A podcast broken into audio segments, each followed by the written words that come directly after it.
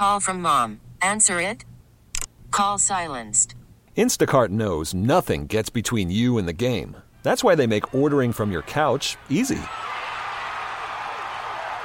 Stock up today and get all your groceries for the week delivered in as fast as 30 minutes without missing a minute of the game.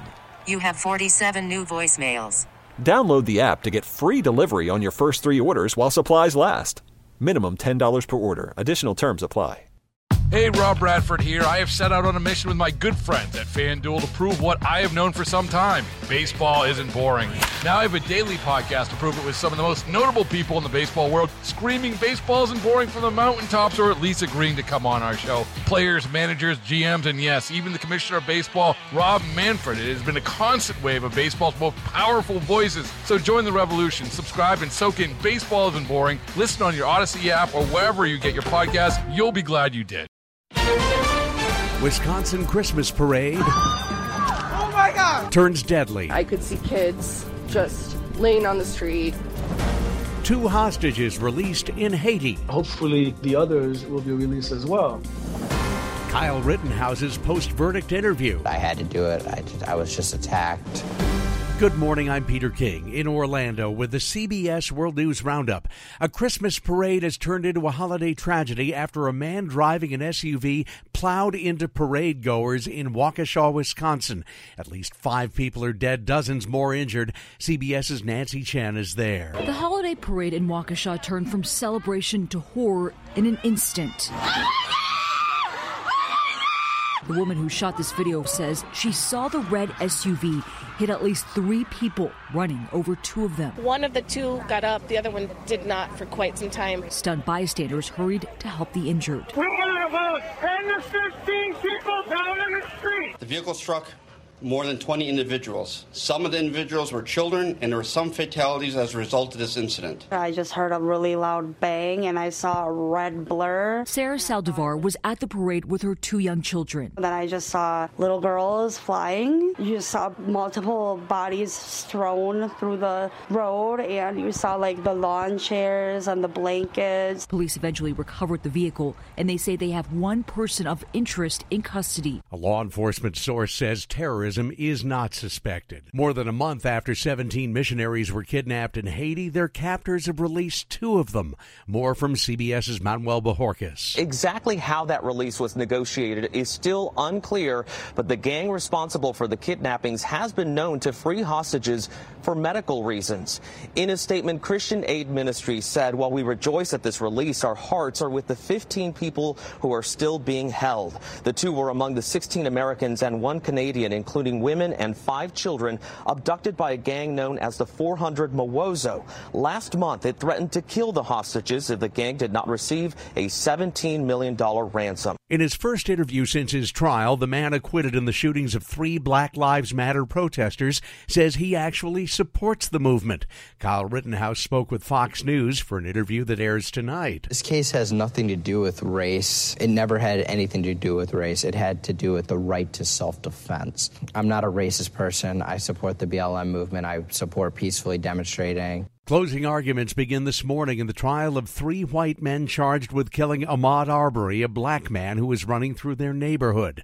CBS's Omar Villafranca is in Brunswick, Georgia. Closing arguments are expected to take several hours today, but before the jury actually gets handed the case, the court is actually going to give jurors instructions on how to interpret some of the legal language in the case, including the phrase citizen's arrest. Now, the defense claims the defendants were attempting a citizen's arrest on Arbery, but on Friday, the lead prosecutor argued Arbery wasn't committing a crime, so a citizen's arrest was not warranted.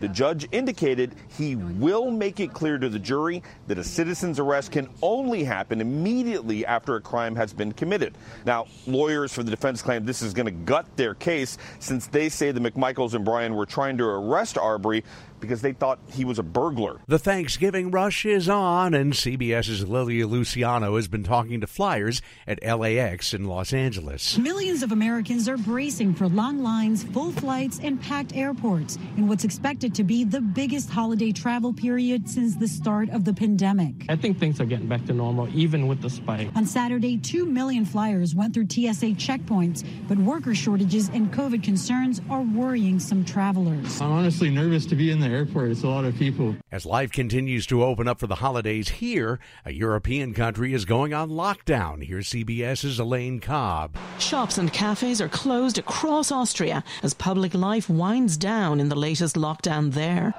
There were protests in several countries over the weekend as governments imposed new restrictions in a bid to curb the surge across the continent.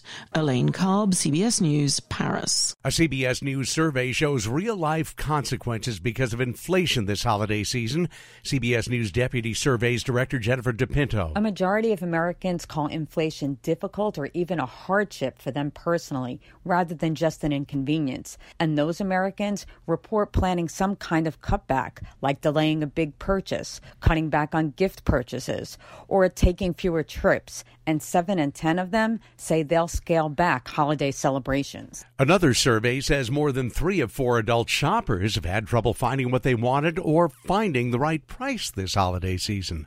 Bankrate.com senior analyst Ted Rossman. Electronics are noticeably hard to find, especially things like the latest Xbox and the PlayStation 5. And, you know, these are things that have really flown off the physical and digital shelves. Otherwise, you know, I think it's more sporadic. Like if you're in the market for a new refrigerator, you might either have to wait or not necessarily get the model you want. Nearly three of four shoppers say they're using a different approach due to supply chain issues. The Tiger King star known as Joe Exotic has been transferred to a federal medical facility after being diagnosed with cancer. His attorney says he has a host of medical issues.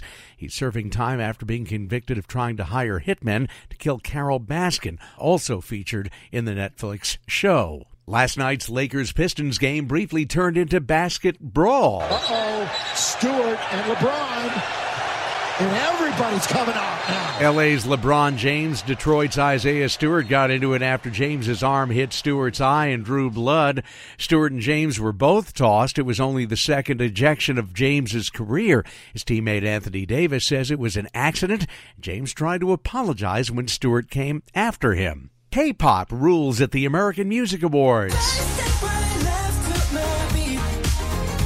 South Korea's BTS has become the first Asian group to win Artist of the Year, also picking up awards for favorite pop duo or group, favorite pop song for Butter at the awards seen on ABC. A missing tennis star appears to have been found. The International Olympic Committee says Chinese tennis star Peng Shuai had a video call on Sunday with its president and told him she is safe and well. And photos were just released from a youth tournament in Beijing where she appears to have also made an appearance with children. She's been absent for nearly three weeks after posting on Chinese social media that a former vice premier had sexually assaulted her several years ago. Peng's disappearance and official silence in response to appeals for information prompted calls for a boycott of the Winter Olympics in Beijing in February. Matt Piper, CBS News. It used to be unusual for college football coaches to be fired in mid-season, but times change, and Florida's Dan Mullen has become the 13th coach to be canned from an FBS division school. He was fired after the Gators' sixth loss in nine games. He gets a $12 million buyout, and that's the World News Roundup for Monday, November 22nd, 2021. I'm Peter King, CBS News. Hey, Rob Bradford here. I have set out on a mission with my good friends at FanDuel to prove what I have known for some time baseball isn't boring. Now I have a daily podcast to prove it with some of the most notable people in the baseball world screaming baseball isn't boring from the mountaintops or at least agreeing to come on our show. Players, managers, GMs, and yes, even the commissioner of baseball, Rob Manfred. It has been a constant wave of baseball's most powerful voices. So join the revolution. Subscribe and soak in Baseball Isn't Boring. Listen on your Odyssey app or wherever you get your podcast. You'll be glad you did.